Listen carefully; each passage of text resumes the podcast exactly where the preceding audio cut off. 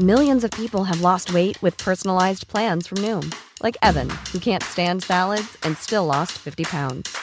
Salads, generally, for most people, are the easy button, right? For me, that wasn't an option. I never really was a salad guy. That's just not who I am. But Noom worked for me. Get your personalized plan today at Noom.com. Real Noom user compensated to provide their story. In four weeks, the typical Noom user can expect to lose one to two pounds per week. Individual results may vary. Hello and welcome to bonus episode number six of the Scottish History Podcast. My name is Owen Innes, and this week I'm just putting out a short little episode about Christmas in Scotland. So join me to find out a little bit more about the history of Christmas in Scotland.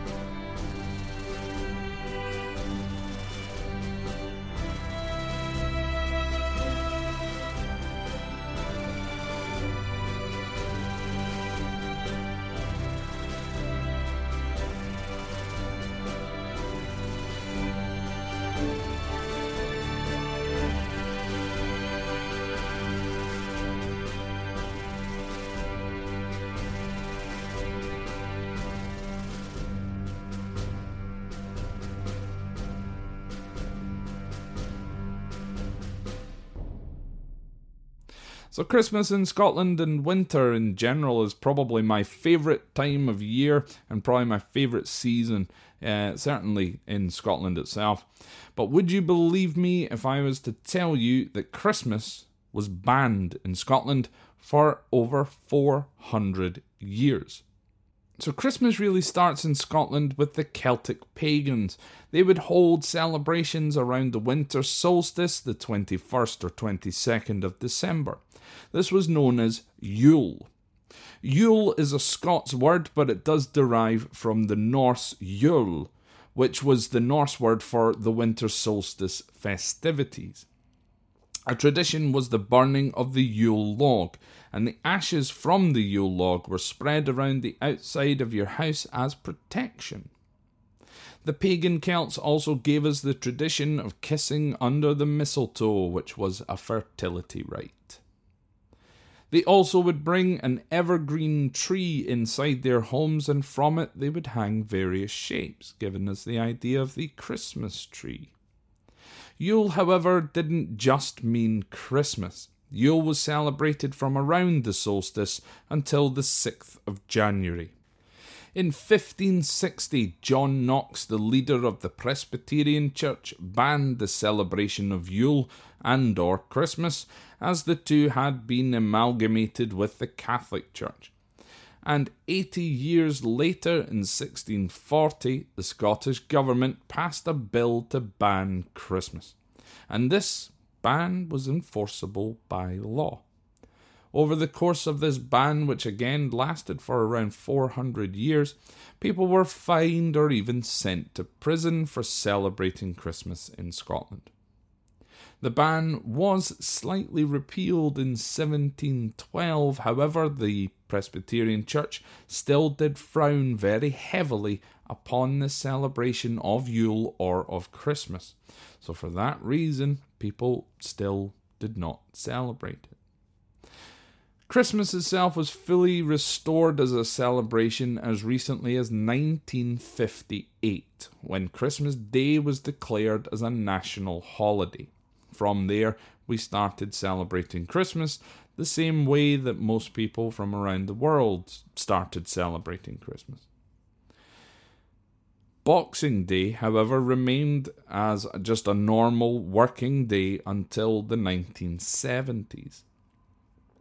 Christmas to Scots, I've seen described online, is still quite a foreign idea in a way, uh, in terms of the traditional way that, again, people in the Western world tend to um, celebrate Christmas. To us, it's still quite a strange concept because to us, our main thing is Hogmanay, the celebration of the new year.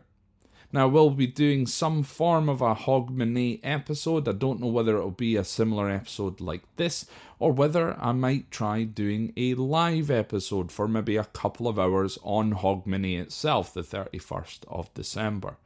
Um, possibly, if I do do that, probably be between about 8 pm and 10 pm um, Greenwich Mean Time, so UK time basically. But if you keep an eye out on the social media channels, I'll put a little poster up on there so that you can see, and I'll convert the time into pretty much anywhere that I can, you know, for the US, etc. And hopefully you can join me for that. We'll sit down with a couple of whiskies, a couple of drams, maybe a couple of beers as well. Who knows? And you know, we'll just uh, we'll just sit down and talk some nonsense about um, about New Year and stuff. I would love to do a sort of question and answer um, sort of thing as well. So if you wouldn't mind, send me over some questions either through Facebook. So that's facebook.com forward slash Scott History Pod. On the Twitter, at Scott History Pod. Uh, on Instagram, instagram.com forward slash Scott History Pod. You can send me them via email. So that's uh, scotthistorypod at gmail.com. Or lastly, just go on to the main website, which is www.scotthistorypod.com, and you can send me an email through there. Send me as many questions as you want. Doesn't matter whether or not you think that that might be, what's the word? Um, just ask me anything. It literally doesn't matter. You cannot um, embarrass me or or anything like that. I will answer any questions of which you have. So please send them over. Um, I hope that you've enjoyed this little um, five, ten minute long episode on sort of Christmas in Scotland. Uh, obviously, I want to keep some certain facts and things like that for um, later episodes, like for example, next year. Um, I don't want to give away everything about Christmas uh, all in one go. But there we go. Thank you very much. I hope that you're enjoying your Christmas day or Boxing Day or whenever it is that you are listening to this uh, bonus episode. So, once again, folks, take care and we'll speak to you again next time.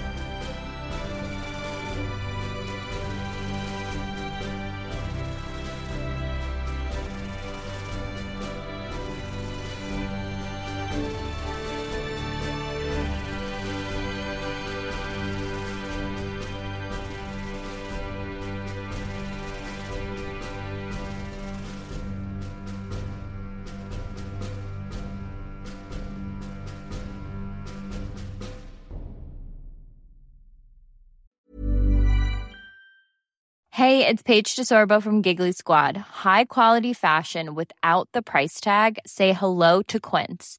I'm snagging high-end essentials like cozy cashmere sweaters, sleek leather jackets, fine jewelry, and so much more. With Quince being 50 to 80% less than similar brands.